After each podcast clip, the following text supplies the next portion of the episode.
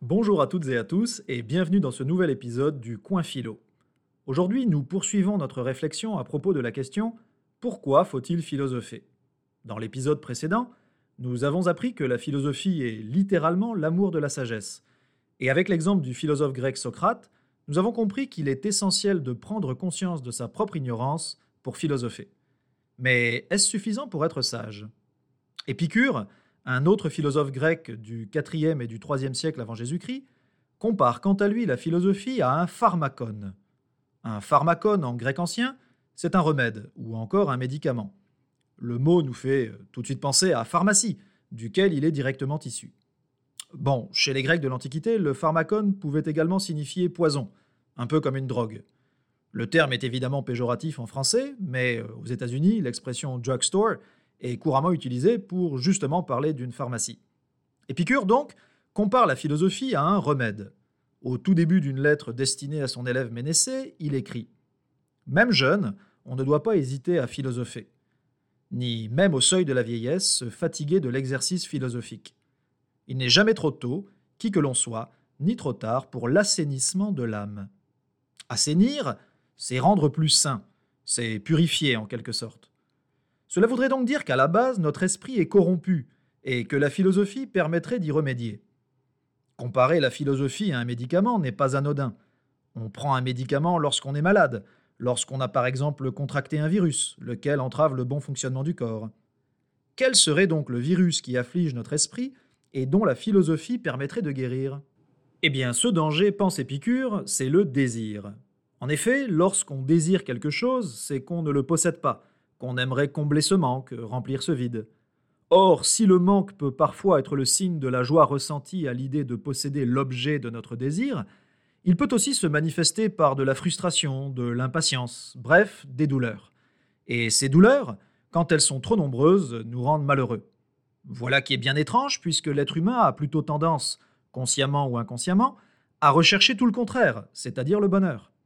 Tout se passe comme si, en désirant, on participait soi-même, au moins dans une certaine mesure, à générer l'effet contraire de ce que nous recherchons.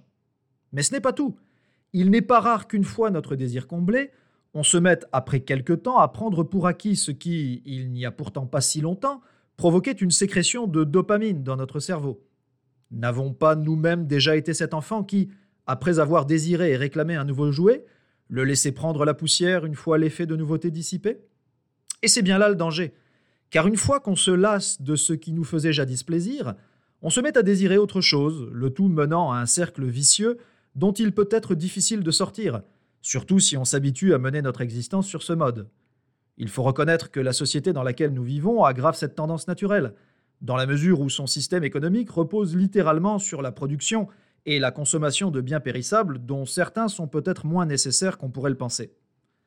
Cette philosophie qui nous met en garde contre le désir peut rappeler à certains égards celle du bouddhisme. Malgré de nombreuses différences, il est intéressant de noter que Bouddha a vécu à peu près 150 ans avant Épicure, et que même si on n'a aucune raison valable de penser que le second a été influencé par le premier, les deux en viennent à certaines conclusions similaires. D'abord que le désir peut être dangereux. Ensuite que philosopher, ou s'éveiller, permet d'en prendre conscience et de ne pas tomber dans ce piège. Et enfin que le bonheur consiste essentiellement dans la tranquillité de l'esprit, ou ce qui revient au même, l'absence de douleur, ce qu'Épicure appelle l'ataraxia. Revenons à la citation de la lettre à Ménécée. Épicure pense que les jeunes doivent se mettre à philosopher dès que possible. Cela leur permettra de gagner en maturité et d'éviter de tomber dans le piège du désir non contrôlé. La magnifique chanson de Charles Aznavour, Hier encore, est un rappel nécessaire quant à l'importance de faire les bons choix de vie pour éviter de s'en mordre les doigts plus tard. Et les moins jeunes, quant à eux, ne doivent pas non plus s'arrêter de philosopher. Cela les aidera à cultiver une gratitude à l'égard des biens passés, et du même coup à ne pas vivre dans le regret, cette maladie qui peut nous ronger de l'intérieur et nous empêche de, je cite, cueillir le jour, pour reprendre les vers du poète romain Horace, c'est-à-dire de jouir intelligemment du moment présent. Pourquoi faut-il philosopher? Pour guérir notre esprit du désir sans fin qui l'afflige et qui nous rend malheureux.